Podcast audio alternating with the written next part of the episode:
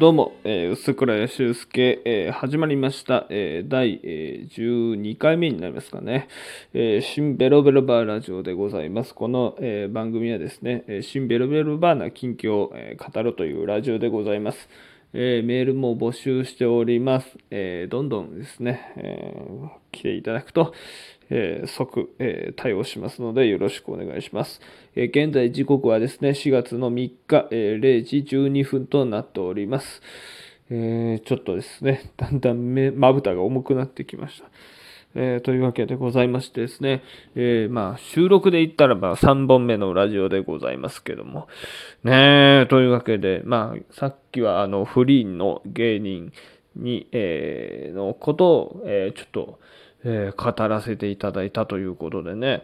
はい。まあ自分がね、結構、まあいろいろと、えー、やっぱり、あの、まあ愚痴活っていうビジネス本があるぐらい、えー、まず愚痴から始まり、それで、え、一体どうしたら、あの、良くなるんでしょうかというところから、ね、あの、重ねて重ねて重ねて、え、で、まあそれで、あの、いろいろとね、え、本出したりとか、あとはね、その、賞レースを作ったりとか、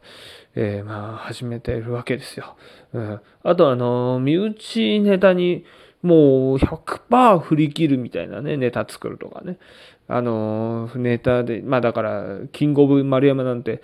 ね、あの、丸山礼也さんというね、西口エンターテインメントの方が、まあ結婚をしますと。で、本当にあの、綺麗なね、あの、会場、素敵な会場で開いたんですよ。えー、確かあそこは、えー、芝浦だっけな？あの、港区の方の浜松町に近い。あそこで、まあね、あ、竹芝か。竹芝でやったんですけども、本当にね、緑のモデルにした、えー、綺麗な素敵な会場でね、えー、その会場でネタをやるための、えー、賞レースを、えー、なる劇でやるっていうね、まあ今、なる劇っていう名前ですけど、昔はハーモニックホールっていうね、えー、普段オフィス来たのとか、あとはね、あのー、やってた劇場がありまして、まあ、そこでやらせていただいたという。で、あのー、丸山さん本人が、えー、武蔵野油学会という油そばが好きでしてね、それをみんなにどうしても振り、ま、振る舞いたいということで、で、なんとかどうにかできませんかって言ったらね、その、武蔵野油学会の方がすごいいい方で、えー、従業員3人用意してですね、えー、電子レンジまで持ってってくれたっていうね。で、それをチンして、で、みんなでね、あのー、なんか蓋開けて食うっていうね、すごいですよ、本当に。楽屋の袖に電子レンジがあるっていうね。そしたらですね、その、今度は、まあ、一人、ちょっと関口ジョニーズさんという方がですね、えー、まあ、ちょっとね、このご時世、もしかしたら出れないかもしれないっていうね。これどうします？みたいな。ので、その関口純日さんと丸山礼也さんというのが、もう遊戯王カードで、えー、繋がった、もう腐れみたいなね、関係で、ぜひともどうにかジョニーズさん出したい、みたいな、えー、話になった時にですね、その丸山さんのファミマの店長が今使ってない32インチのテレビがあるという話をしましてですね、これどういう話をするのかなと。モニターで出せますかみたいな話になって、急遽オープニングトーク、関口ジョニーさんはモニター出演で、実際テレビをつなげたんですよ。あの、LINE のね、ビデオ通話とつなげてテレビのモニターで映すようにして、会場のお客さんに関口ジョニーさんの顔が待ってるね、見えるようなそういう、だからすごいですよ。舞台にはテレビがあって、で、袖にはですね、その武蔵野油学会をチンするための電子レンジがいるというね、なかなかないですよ。こんなに、よく俺、あの、ね、あのブレーカー落ちなかったと思うぐらい、本当に、いや、まあそんなライブやったりとかね、まあいろいろね、やったっていうお話をさせていただいたんですけども、うん。ねえ、まあそういう意味では、ね、あの、やっぱね、あの、思ったことがもう一つあって、その B1 グランプリでね、やっぱあの、広告よりも、やっぱ口コミ大事にした方がいいなっていうね、ちょ、ちょ、今日はちょっと、それを最後に、えー、終わり、終わりたいと思います。そのラジオトークね。というのはですね、まあ、結構、やっぱりね、そのいろんなサイトとかね、あとは、まあ、その CM を作ったっていう意味の、やっぱり、あの、自分を PR するために、あ PR、えー、作ったわけですよ。そのラジオ CM っていうのがね、まあ、これぐらいの量かかりますよ、みたいなね。えー、で、ちょっとまあまあかかるんですよ。その、会社にちゃんとね、依頼してやったんで。で、本当にあの、永田町にある、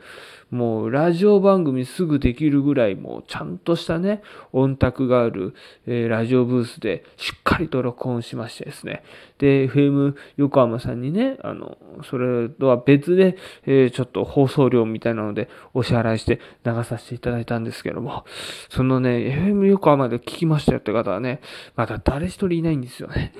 これが、これがぶっちゃけた話ね。で、えー、まあ、それがね、あまあ、それはそれでいい経軽減だと思ってね、もしかしたら、だから、あの、時間帯をもっと変えれば、ね、わかんないですから、まあ、いい経験だなと思って、その矢先にまた B1 グランプリというのが始まりまして、で、B1 グランプリに関してはですね、多分ね、告知打ってないんですよ、ほとんど。うん、あの、自分たちでは当然告知はしてるんですけども、実際そのなんかね、よくあるお笑いの情報サイトに載ったとかでもなくて、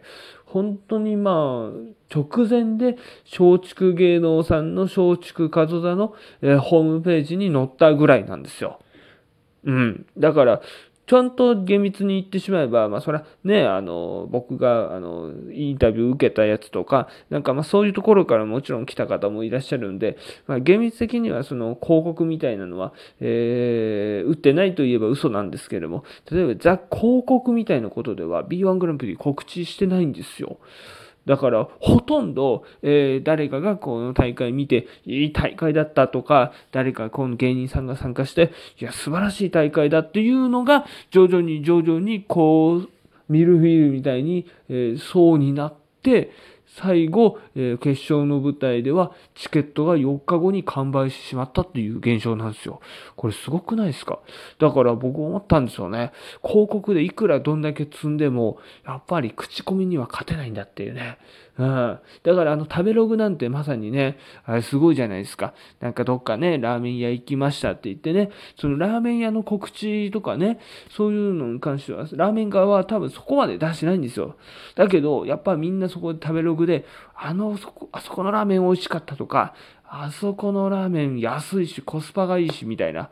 なんか僕はすごい好きですとか、そういう口コミがたくさん集まったことによって、行列ができたりするわけですよ。だからね、口コミ、口コミはね、一番の、えー、武器でしたね。B1 グランプリでは。もちろん、その、だから口コミという、えー、もありつつ、まあ、クラファンでは、えー、変な話、僕はもうお客さんも含めて、えー、キャストみたいなね、ディズニーランドでいう、うん、あの、だから2倍に、えー、バトルライブみたいな形にしたときに1回戦と2回戦の、その表を2倍にするっていうのは、まあ、お客さんの案ですからね。うん。お客さんがなんかこういう、えー、ちょっとできるかどうかわからないんですけど、こういう案どうですかって言ったらば、みんながいいね、みたいな。今までバトルライブね、だいたい1人1票だけど、この考えはなかったみたいなことで始まったんですから。うん。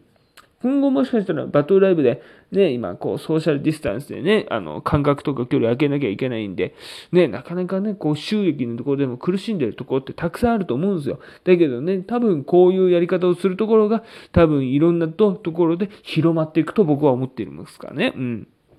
うん、本当そう思いますよ。というように、僕はね、広告よりも、あ、口コミすごいなって思ったっていう話ですよ。だからね、やっぱあのー、難しいですよ、もちろん。その、で、あの、変な話、そのツボを抑えるというところを、えー、ツボを一本ね、あの、押し間違えたら、それはバズらないですし、うまくツボを押したら、えー、すごいハマる。だから今回言ってしまえば、ツボがすごいわかりやすいところにあったから、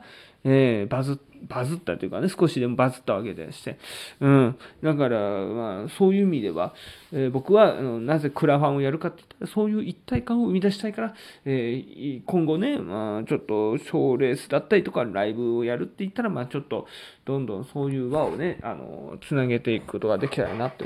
いうふうには思いましたけどね。うん。だけどね、やっぱ、まあ、いろいろ今後、ちょっとクラファンやろうと思うんですけども、まあ、変な話、こう、たくさんできるほど器用な人間ではないので、今は本当にあの、B1 グランプリのクラファンに絞っていますね。うん、ちょっとね、やろうと思ったんですけどね、そっちへね、力が注げないんですよね。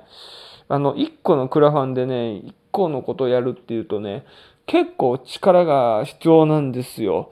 それこそなんかね、いろいろ細かいことをね、あの、クラファンのキャンパーや側とか聞かれるんですよ。えー、例えばなんかこういう収益でこうこうこうでとか、あとこういうこととか、あとこういうリターンでとか、こうこうこういう、え書き方をしないとみたいなことを結構細かく言われるので、その細かいことをまず修正したいとか、あとはこうこうこういうふうに段取りを踏まないとっていうのを、えー、やっていかないとですね、クラファンってね、満了にならないんですよ。そうで、まあちょっとね、今リターンも一人ちょっと遅れている状態なので、まあそれもね、あのー、そうそうそう、謝罪しないといけないですから、そう、ラジオ撮ってる場合じゃないんで、そう、今のメール出さないといけないんだから、明日中にメール出そう。うん。だからそういうこともね、あの、含めて、やっぱクラファンって、えー、ね、それだけ情熱を注がないと、ね、あの、成功ってしないんで、うん、だからね、そういう意味では、やっぱりあの、口コミ大事っていう、ね、本当に、うん。口コミ大事だし、クラファンでみんなに協力して、えー、本当に、あの、成し遂げるってことが、えー、大事だっていうのは思いましたね。クラファンを通して、B1 を通して。